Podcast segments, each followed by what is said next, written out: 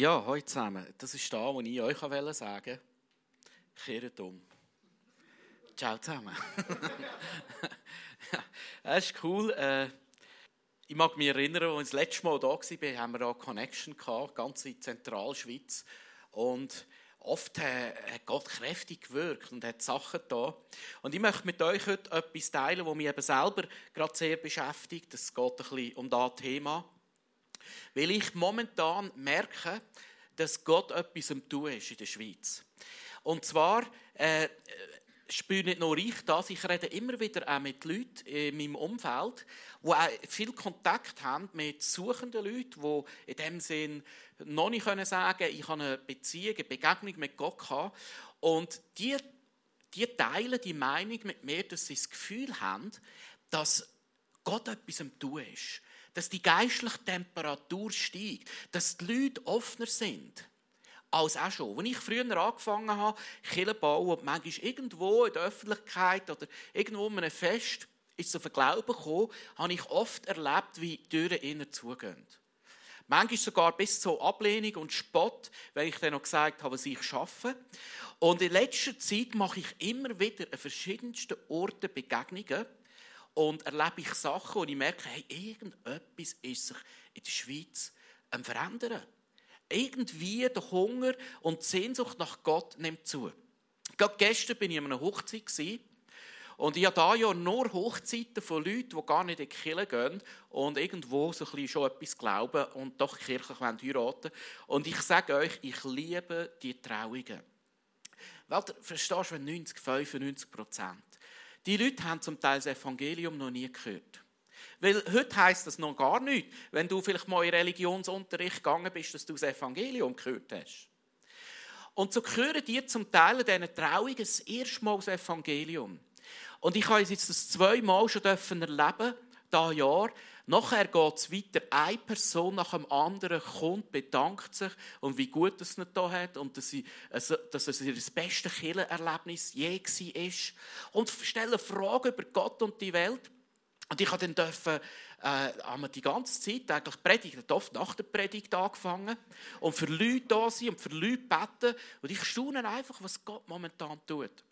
Es war gestern eine Nationalrätin da, wo ich auch schon für mich gedacht habe, ja, vielleicht so ein bisschen mehr Jesus würde auch noch gut tun. Ich sage natürlich nicht wer.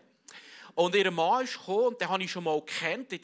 Es gibt ähm, in Reitnau gibt es so ein Business Center, also so äh, ein Hotelpark. Und dort gehen reiche Business-Leute, haben dort so ein Network.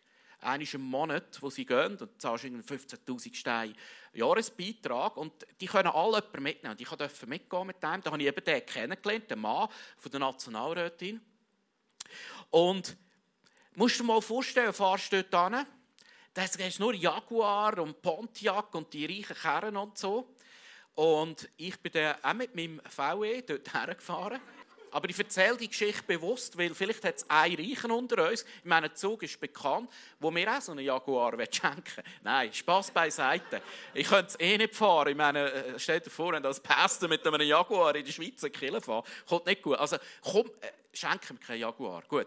Auf jeden Fall, ich bin an diesem Tisch und irgendwann fragen es viele, was machst du? Und der ganze sind alles CEOs von Firmen, zum Teil von grossen Konzernen. Jeder fragt mich aus über Gott und die Welt. Dann nebenan fragt sogar, machst du auch Beichtgespräche?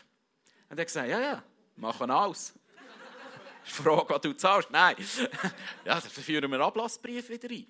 Oder? Und dann gestern sehe ich den Typ wieder, er kommt zu mir, bedankt sich äh, für die Botschaft wie er das berührt hat und sagt, der ist auch Member von dem Club dort, wie der Moos, und sagt, hey, darf ich den mal mitnehmen? Ich werde ein paar Leute vorstellen und ja, einfach Menschen, die vielleicht auch interessiert sind an diesem Glauben. Die denken, wow, Jesus, was bist du am tun? Und schaut, ich merke gleichzeitig oft auch, manchmal bei mir selber und auch im Gespräch mit Leuten, wie schwer tun wir uns, die großartige Botschaft, das Evangelium, äh, unseren Freunden weiterzugeben. Wie schwer tun wir uns manchmal im Alltag? Wie schwer tun wir uns manchmal am Arbeitsplatz? Eigentlich sind wir begeistert. Eigentlich singen wir die Lieder und meinen es ja eigentlich auch wirklich so. Aber die Begeisterung kommt nicht raus. Es ist wie eine Blockade. Und wir tauchen heute ein ins Leben von Jesus. Und ich möchte mit euch anschauen, wie hat denn das Jesus gemacht? Er war so begeistert von seinem Daddy im Himmel. Und er hat es geschafft, die Liebe von Gott weiterzugeben, ohne die Leute irgendwie zu bedrängen, etwas überzustülpen und so weiter und so fort. Und ich möchte euch heute einladen. Weil es ist etwas Grossartiges, wenn du das grösste Geschenk mit jemandem teilen kannst. Ich bin gestern förmlich heimgeflogen, weil ich mit so vielen Menschen durfte, äh, das grosse, artige Geschenk von Gott durfte teilen Und ich wünsche dir da, dass du das auch erleben darfst. Dann wird dein Leben erweckt, dann wird der Zug erweckt. Und ich habe vorhin äh, einen Eindruck gehabt, dass wie ein Deckel über der Region noch ist. Und manchmal wie der Glaube noch nicht da ist und wir uns einnehmen dass Gott auch da Grossartiges tun kann. Und da wollen wir heute brechen, gell? Da brechen wir heute. Dass Gott dir einen, einen Glauben in dein Herz eingeben kann. Und dass du die Menschen kannst sehen die suchen, die durstig sind nach dem lebendigen Wasser. Also lass uns einsteigen in die Geschichte. Es ist Johannes 4. Es ist die Geschichte, Jesus ist inspiriert worden, Morgen früh vom Vater im Himmel und Gott sagt ihm, gang weg von Juda, gang auf Galiläa und er geht nach Samaria, wo kein Jude hergeht. Und ich bin extra dort hergegangen, genau der Brunnen dort in Samaria. Es ist genau der. Nein, Spass beiseite. Und ich bin anschauen, lass uns anschauen, was ist dort abgegangen an diesem Brunnen. Er hat eine Begegnung dort mit einer Frau. Ich befinde mich jetzt hier in Samaria. Jesus ist von Judäa nach Samaria gegangen. Man nimmt an, sie sind sechs Stunden gelaufen. Es ist Mittagszeit, es ist drückende Hitze. Und sie kommen hier in Samaria an, bei einem so einem Brunnen, einem klassischen Ziehbrunnen, wie man es damals hatte. Und dort lesen wir jetzt Folgendes. Da kam eine samaritanische Frau zum Brunnen, um Wasser zu holen. Jesus bat sie, Gib mir zu trinken. Überrascht fragte die Frau, Wie kannst du mich um etwas zu trinken bitten? Du bist doch ein Jude und ich bin eine Samaritanerin. Die Juden meinten nämlich jeden Umgang mit den Samaritanern. Geh und rufe deinen Mann, entgegnete Jesus. Komm mit ihm hierher. Ich habe keinen Mann, sagte die Frau. Das stimmt, erwiderte Jesus. Du hast keinen Mann. Fünf Männer hast du gehabt, und der, den du jetzt hast, ist nicht dein Mann. Da hast du die Wahrheit gesagt. Herr, ich sehe, dass du ein Prophet bist, sagte die Frau. Jesus begegnet hier jetzt dieser samaritanischen Frau im Brunnen und es überrascht jetzt absolut, was passiert und ist untypisch in der damaligen Kultur nicht üblich gewesen. Der jüdische Rabbi Jesus geht auf Samarien und redet sogar öffentlich mit dieser Frau. Damals, Rabbis, haben in der Öffentlichkeit nicht mit Frauen geredet und schon gar nicht mit einer Samariterin. So, Jesus bricht also sämtliche Barrieren da, kulturelle, religiöse Barrieren und vermittelt so damit bedingungslose Annahme und Liebe und bittet sie sogar um einen Gefallen. Und der Wunsch, der Gefallen drückt nichts anderes als seine Wertschätzung aus. Und das überrascht. Die Liebe und bedingungslose Annahme überrascht Leute. Gewisse haben es gemerkt. Nein, ich habe nicht das gleiche Shirt an. Es ist die blaue Version. habe drei von denen. Es gibt noch eine rote, okay? Gut. Schaut, ich war ja dort in Samaria und ich habe eine Samariterin dort kennengelernt. Und ich habe das Gefühl, es ist alles ein bisschen schnell gegangen. Lass uns mal wirklich eintauchen in die Geschichte, was läuft da genau ab, okay? Samariterin, kannst du schnell vorkommen? Geben wir der Samariterin einen Applaus Schön bist du da, Samariterin. Jesus, wie gesagt, es ist heiß. Das war übrigens etwa 40 Grad, als ich gefilmt habe. Also, ich denkt, viel sieht ein bisschen alt aus. Es war heiß. Und nach sechs Stunden, nimmt man an, zur sechsten Stunde, kommen sie an in Samaria. Seine jünger Freunde sind shoppen. So ist also Jesus allein in dem Brunnen und dann kommt die Samariterin zu ihm und dann passiert Folgendes. Jesus sagt, gib mir etwas zu trinken. Wer bist du? Du bist ein Jude, was redest du mit mir? Wenn du würdest erkennen, Gab von Gott, jetzt rede ich gerade von mir selber, dann würdest du bitten um die Gabe. Und ich würde, äh, er würde sie dir geben und es würde in dir zu lebendigem Wasser werden. Also was, was erzählst du mir da? Also, ich weiß auch nicht. Du kommst da an den Brunnen her und erzählst mir da etwas von lebendigem Wasser. Das ist der Brunnen von Jakob und ich weiß auch nicht. Also, es ist nicht einmal ein dabei zum Wasser zu schöpfen. Also. Nur, wer von dem Wasser trinkt, der wird immer wieder durstig werden. Aber wer von dem Wasser trinkt, wo ich ihm gebe, das wird zu ihm, in ihm zu einer Quelle, wo sprudelt und nie mehr versiegt. Den wollte ich auch von dem Wasser haben. Hol ihn mal. Ja, kein Mann. Richtig. Du sagst die Wahrheit.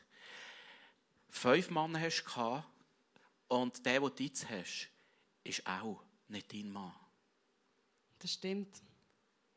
Bist du ein Prophet, oder? Ich weiß auch nicht. Das berührt mich gerade mega. Du redest einfach die Wahrheit. Freeze. Genau so ist es abgelaufen. Und jetzt müssen wir hier eine Randnotiz machen. Die Frau, die ist so bisschen speziell in der damaligen Zeit und Kultur. Genau genommen hat man so eine Frau gesteinigt in der damaligen Zeit. Ich würde es mal so sagen, ein bisschen kirchlich ausgedrückt, die Frau hat so ein, bisschen ein spezielles Ministry. Nennen wir es mal ein Man's Ministry. Oder? Also, äh, genau. Und das ist die Situation. Nebst dem, dass sie Samariterin ist und Juden schon gar nicht Kontakt haben, die machen sich unrein, wenn sie mit Samaritern in Berührung kommen. Nebst dem, dass Rabbis öffentlich schon gar nicht mit Frauen reden passiert da etwas Grossartiges. Und lass uns kurz mal eintauchen, drei Punkte. Was macht eigentlich Jesus? Und ich glaube, es redet, es, es redet sehr aktuell in deine und meine Situation. Erstens mal, Jesus macht den ersten Schritt. Jesus kommt da an. Das ist eine grosse kulturelle, religiöse und moralische Barriere zwischen der Frau und ihm. Und was macht Jesus? Er macht den ersten Schritt und spricht sie an. Und das überrascht sie. Das hat sie nicht erwartet. Aber hast du etwas gewusst? Die Liebe von Gott macht den ersten Schritt. Die Liebe von Gott, Gottes Liebe ist es so, sie macht den ersten Schritt. Jesus hätte jetzt hier können riskieren dass sie ihn ablehnt. Und sagt, du Jude, mit dir will ich nichts zu tun haben. Und ist es nicht manchmal so im Alltag, wir machen nicht den ersten Schritt, weil wir Angst haben, abgelehnt zu werden oder verletzt zu werden oder verspottet zu werden. Denn Jesus bittet sie um einen Gefallen. Ja, was heisst denn da, wenn du jemanden um einen Gefallen bittest? Du machst dich bedürftig vor einer Person. Du gehst auf Augenhöhe zu einer Person. Du gehst dieser Person zu spüren, hey, du bist wertvoll. Du darfst etwas mir gut zu tun. Du darfst mir einen Gefallen machen. Das ist ein Akt von Wertschätzung und Ehre, den er ihr gibt. Also Gottes Liebe geht mit den Menschen auf Augenhöhe. Gottes Liebe, und das ist mein erster Punkt heute, liebt zuerst. Lass uns kurz einen Ausschnitt lesen aus dem Römer. Gott aber hat uns seine große Liebe gerade dadurch bewiesen, dass Christus für uns starb, als wir perfekt waren. Nein. Das ist das Grossartige. Das ist das Wesen von Gott. Love first. Liebe zuerst. Mach den ersten Schritt. Das ist das Wesen. Wenn Gottes Geist, Gottes Liebe in dir wohnt, bist du automatisch ein Mensch, der zuerst liebt. Der vorangeht, der die Liebe vorausläuft. Weil Gott hat uns zuerst geliebt, wo du weit weg bist. Vielleicht bist du da und du glaubst nicht wirklich an den Gott. Oder Gott lebt noch nicht wirklich. Das Geschenk von Gott kennst du noch nicht. Du darfst etwas wissen. Du kannst Gott nicht daran hindern, dich zuerst zu lieben. Gott liebt dich über alles. Über alles. Gerade gestern in der Trauung habe ich den Leuten gesagt, hey, Gott liebt jeden hier in. Es ist jemand Tränen aufgelöst zu mir. Hey, hey viel, was ist mit diesen Dschihadisten, die so grausam schlimme Sachen machen? Liebt er die auch? Ich habe gesagt, ich befürchte ja. Ich finde es nicht fair. Aber er hat sogar sein Leben für sie hingegeben. Stell dir das mal vor. Und die Frau hat es fast nicht können verstehen. Die hat gesagt, ich verstehe es auch nicht ganz. Es ist nicht fair, aber weißt du was? Gott ist nicht fair. Gott ist barmherzig und gnädig. Das ist nicht das Gleiche. Weil wenn Gott fair wäre, wärst du und ich nicht da. Lieb zuerst. Mach den ersten Schritt. Ich mag mich erinnern, mit 17, 18, ich besuchen durstig wie die Frau. Äußerlich ist es mir gut gegangen. Und da ist ein Freund in mein Leben gekommen. Und hat mir immer wieder angerufen, ich wäre viel zu cool gewesen, ihm anzurufen, können wir wieder mal abmachen, ich will über Gott und die Welt reden. Ich war cool gewesen, verstehst du? Das ist ja nicht nötig. Aber er hat immer wieder Telefonhörer in die Hand genommen, immer wieder viel Watch mit mir abmachen. Ich habe ihm mal tausend Fragen gestellt, ich habe ihn manchmal hochgenommen, belächelt, verspöttelt und immer wieder, Love first, ist er auf mich zugekommen.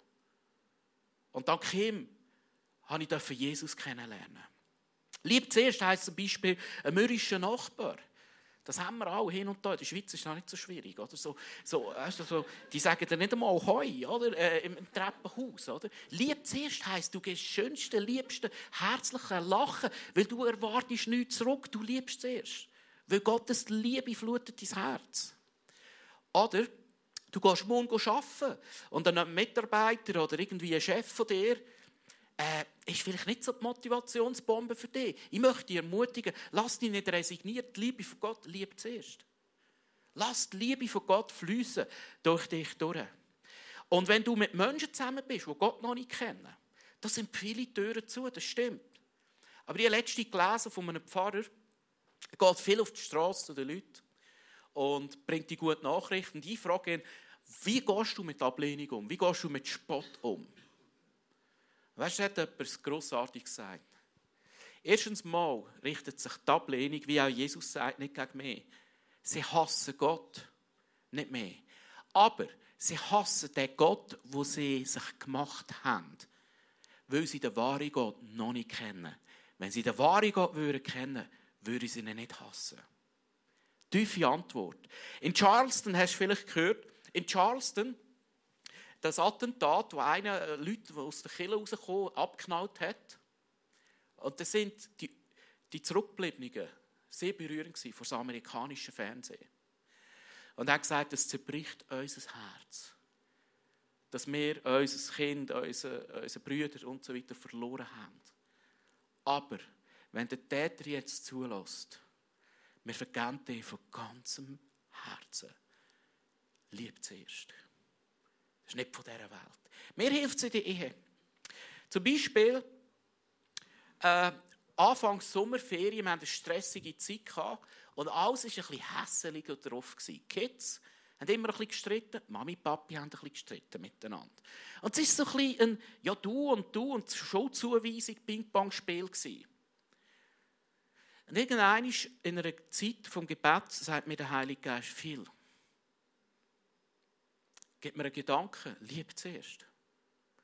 Äh, hast du vergessen, dass ich dich zuerst geliebt habe? Hast du es vergessen? Du musst nicht zurückschlagen. Du musst nicht Ping-Pong spielen. Lieb zuerst.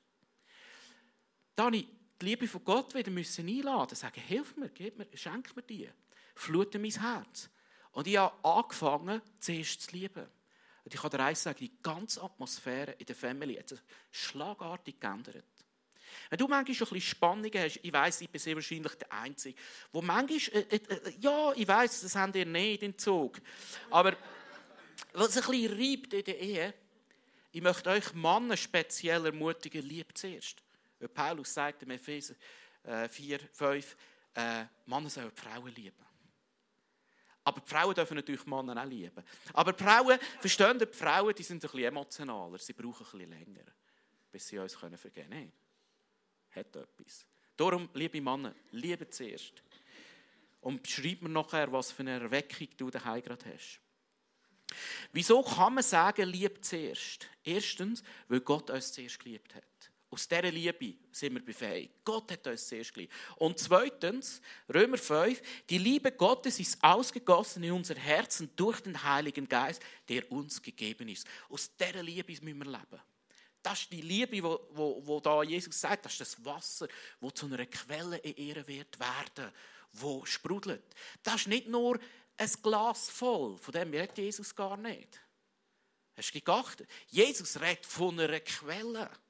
In dir ist eine Quelle. Wenn du Jesus hast, hast du eine Quelle, die sprudelt. Und aus dieser heraus müssen wir leben. Die müssen wir anzapfen. Weil deine Liebe lenkt oft nicht. Für den mürrischen Nachbar, für den mühsamen Chef, für die Frau, die manchmal nur ein bisschen Liebe ist. Es lenkt oft nicht. Aber die Liebe ist ausgossen in dein Herz durch den Heiligen. Die Liebe treibt Jesus. Die Liebe liebt die Person ins Reich von Gott hinein, versteht ihr? Und Menschen in deinem Umfeld, äh, die, brauchen, die brauchen die Liebe von Gott. Also der Motor, der Motor, dass du Menschen kannst die Liebe von Gott zeigen, ist die Liebe, die in dir wohnt. Vor äh, ein paar Wochen bin ich ein Fest eingeladen und da war eine Frau dort. Und oft, wenn ich mit Leuten, suchenden Leuten rede, dann frage ich manchmal einfach im Gespräch den Heiligen Geist, du, was hast du? Hast du irgendetwas ihr zu sagen, dieser Person? Und dann habe ich einen Impuls bekommen, Vater. Und irgendwann frage ich so, hey, wie ist es überhaupt mit deinem Vater? Und sie, puh, falsches Thema, nächstes Thema, bitte, falsche Frage. Und ich ah, erzähle, sorry und so. Nein, weißt du, ich hatte schon einen Vater. Gehabt. Irgendwie war der nicht da. Gewesen. Und ich leide heute noch unter dem. Und eigentlich, wenn ich ehrlich bin, bin ich auf einer unbewussten Suche nach meinem Vater. Peng. Und dann sind wir ins Gespräch. Und dann habe ich ihr gesagt, weißt du was, ich kenne etwas, das dir helfen kann. Ja, erzähl ich brauche wirklich Hilfe. Ich kenne jemanden, der dir helfen kann. Ich kenne, ich kenne einen Vater, der dir wirklich, wirklich zutiefst helfen kann. Und sie weiss, was sie machen. Ja, ich weiss, Vater, jetzt, du meinst jetzt auch Gott. Und ich sage, ja, das ist der liebende Daddy, der dir helfen kann. Weißt du, viel schön und gut glaubt du da, für mich ist das alles Theorie. Peng, Türen zu. Und irgendwann im Gespräch frage ich, ja, für dich ist es Theorie, aber möchtest du, dass es Praxis wird? Fiese Frage. Dann sagt die Person, ja, why not? Und dann sage ich, okay, ich gebe dir jetzt einen Moment, kann Praxis werden. Wenn du da wirklich möchtest, wenn du wirklich möchtest, einen Vater erleben und begegnen, dann tue ich jetzt für dich beten. Möchtest du da? Dann sagt die Person, ja was sie nicht erwartet hat, dass ich in dem Moment aufstehe vor allen Leuten. Das mache ich nicht immer. Geht zu dieser Frau her, legt die Hände auf die Schulter und von laut an zu beten. Nach zehn Sekunden säckelt die davon und geht aufs WC. Das ist das, was die Frauen immer machen, wenn sie nicht wissen, was machen. Dann gehen sie einfach meistens zusammen aufs WC. Hast du auch schon gemerkt? die haut mir einfach ab und ich denke, nein, viele, jetzt, nein, jetzt, jetzt gehst du mal Gas, weißt Normal mache ich ja so Zeug nicht. Und jetzt gehst du mal Gas und jetzt geht es wieder voll in die Hose, oder? Jetzt, jetzt hast du hast vergamed, oder? Jetzt hast du sehr wahrscheinlich das Menschenherz noch definitiv verschlossen für Gott. Da haben mega Vorwürfe gemacht, haben mich nachher auch mega entschuldigt. Hey, sorry, das hätte ich, glaube ich, ein bisschen überfordert. Voll easy, viel. Voll easy. Ah, du weißt nicht, was abgegangen ist. Ich frage, was ist abgegangen? Ja, wo du zu mir gekommen bist, die Hände aufgelegt hast und gebetet hast, ist ein heißer Strom durch meinen ganzen Körper durchgegangen. Und das hat mich so überfordert, das war eine Energie, ich kenne das gar nicht. Und ich hatte Angst, Kontrolle könnte ich verlieren. Und da habe ich erklärt, weißt du was? Gott hat Gott seine Heilungskraft über dich ausgossen. Das ist die Liebe von Gott, wo dein verletzte Herz heilen will. Das ist Gott, wo du hast erlebt. Er hat nichts mit mir zu tun. Das ist lustig, die Geschichte ist weitergegangen. Ich habe mir die Woche darauf noch ein bisschen vorgerufen. Bin ich nicht doch ein bisschen zu steil rein? Dann geht die Person zum Frauenarzt. Am Schluss der Session sagt die Frauenärztin zu ihr, ich habe wieder den Eindruck, ich muss noch beten für sie. Die andere, okay, da sagt man ja, ja. Dann betet die laut für die. Und dann geht sie zu meinem Kollegen und sagt, du, das geht gar nicht. Innerhalb von zwei Wochen, ich meine, ein ganzes Leben betet nicht ein Schwanz für mich, oder? Und innerhalb von zwei Wochen drängen sich förmlich zwei auf, die für mich beten. Zwei Wochen später, sie kommt die Celebration. Das hat es nie gegeben, nie gegeben.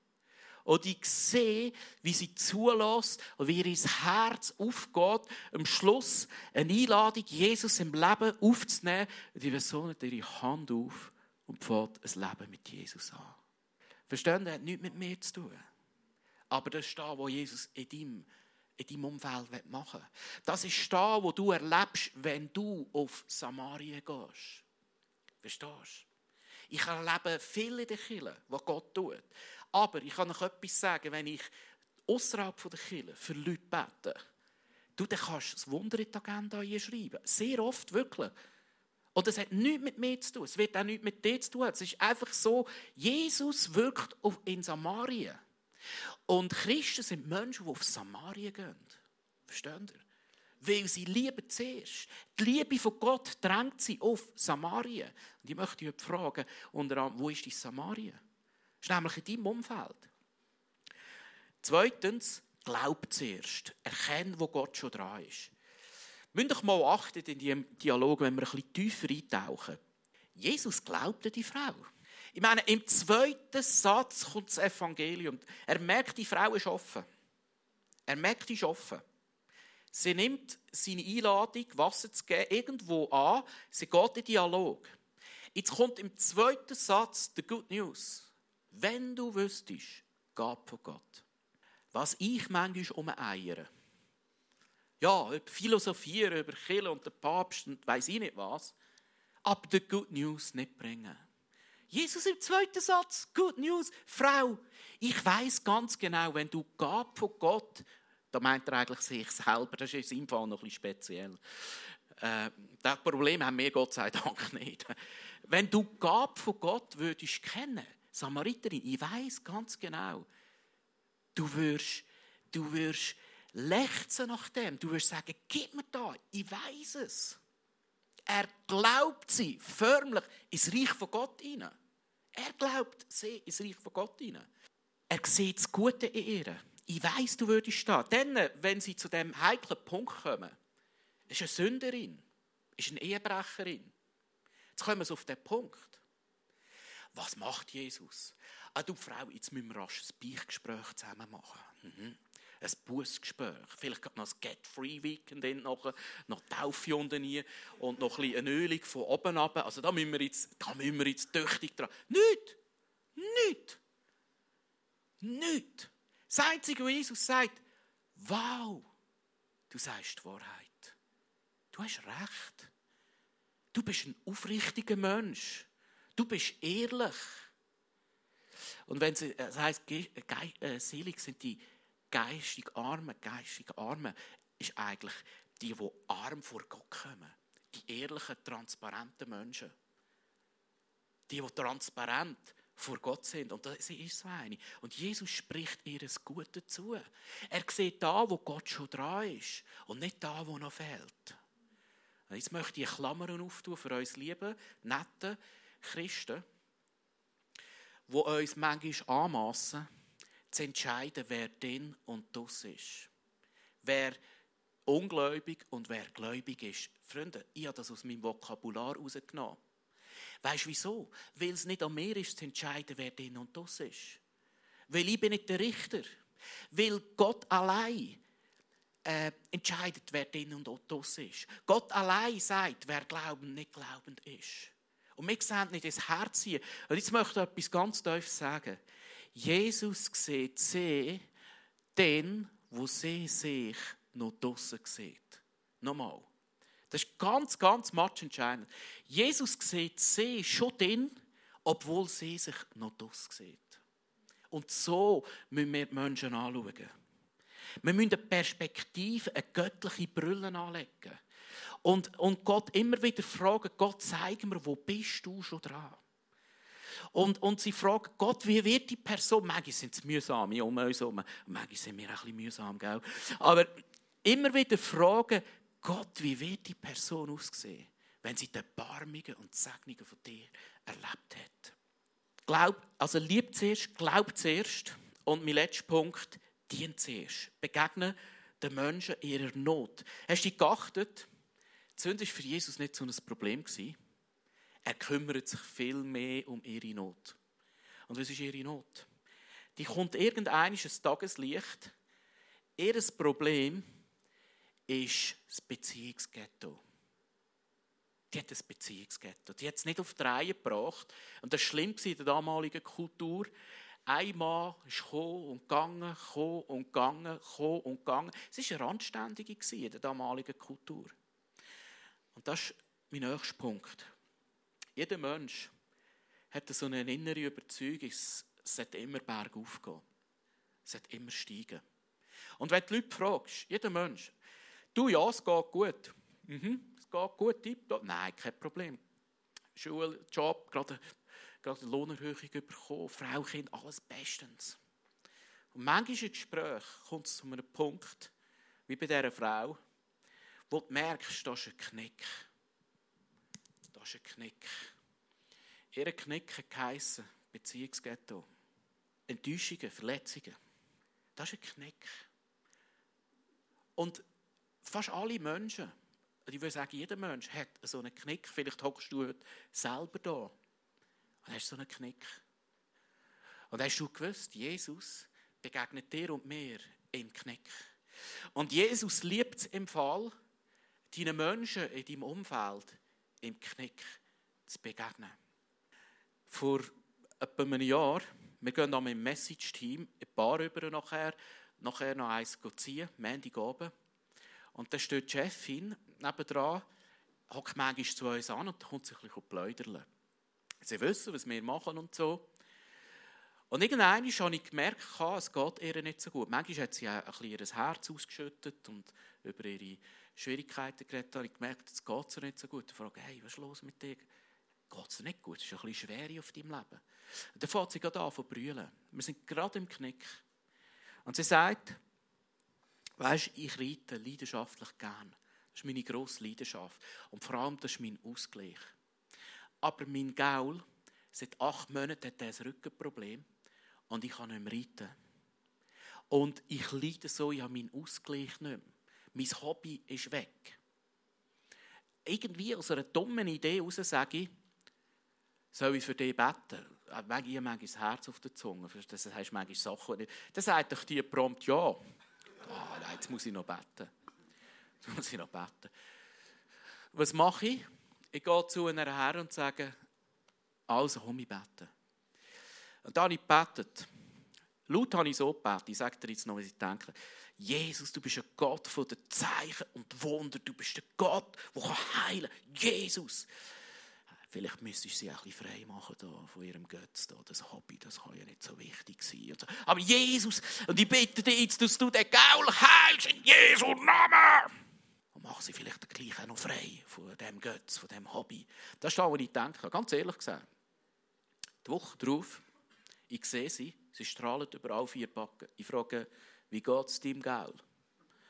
Ich das erste Mal wieder reiten seit acht Monaten. Du, ob du glaubst oder nicht. Jesus hat manchmal Humor. Jetzt hat doch der, der ihren Geld geheilt. ich hätte das nie gemacht. ich habe nicht geglaubt, als ich gebetet habe. Also, wie gesagt, mit mir hat er gar nichts zu tun gehabt. Weil als andere geglaubt, ich dachte, ja, wahrscheinlich wird sie den Jesus von dem Götz frei machen, von dem Hobby. Nicht, der hält er ihren Gaul. Verstehst du? Jesus liebt es, den Menschen in ihrem Knick zu bewegen. Darum, wenn du mit Leuten zusammen bist, Leute zusammen bist, Frag mal den Heiligen Geist, Gott, wo bist du dran? Wo bist du dran? Was hast du schon gut, was du dieser Person schon geschenkt? Und Gott, wo möchtest du dieser Person begegnen? Der Heilige Geist kann dir wunderbare Ideen schenken, äh, wie, was du kannst wirken, was du kannst tun. Und er tut es manchmal, ob du glaubst oder nicht. Er tut manchmal einfach Sachen. Gut, Samariterin, du bist lange da gewesen. Jetzt möchte ich dich zum Schluss noch fragen.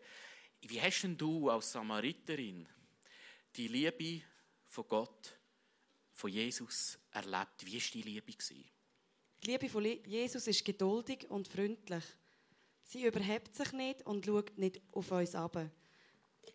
Jesus Liebe verletzt nicht und sucht nicht den eigenen Vorteil. Sie lässt sich nicht reizen und ist nicht nachtragend. Jesus Liebe ist immer bereit zu vergeben. Sie vertraut, sie glaubt, sie verliert nie die Hoffnung an mich und bleibt dran bis zum Ende. Jesus Liebe wird nie vergehen. Das ist aus 1. Korinther 13. Das ist die Liebe von Jesus. Das hat sie erfahren Und ich möchte zum Schluss noch fragen, jetzt nicht als Samariterin, sondern als Anja, was bedeutet denn für dich persönlich die Begegnung mit dem Jesus an dem Brunnen? Also ich bin genau an dem Punkt gestanden und bin die Samariterin am Brunnen gewesen. Und ähm, ich durfte Freundinnen kennenlernen, die im ICF sind, die mit Jesus ihren Weg bestreiten. Und ähm, meine Freundinnen haben acht Jahre für mich gebetet, dass ich Jesus kennenlernen und heimkomme. Und das ist für mich etwas sehr Bedeutendes. Und ähm, ja, sie haben nie aufgegeben. Sie haben mir nie ähm, etwas aufgedrückt oder mir gesagt, ich bin ein schlechterer Mensch oder so. Sie sind, haben einfach, sind einfach für mich eingestanden und haben für mich gebetet, acht Jahre lang. Du hast das Geschenk von Gott angenommen. Was hat es da in deinem Leben? Es hat mich komplett verändert. Also wirklich, ich darf, ich darf jeden Tag in dieser Gnade von, von unserem Gott leben. Und ja, ich meine, was gibt es grösseres Geschenk, als dass wir Kinder sein von Gott und ja. Merci vielmals, Anja. Bist du da gewesen? Du darfst Platz nehmen.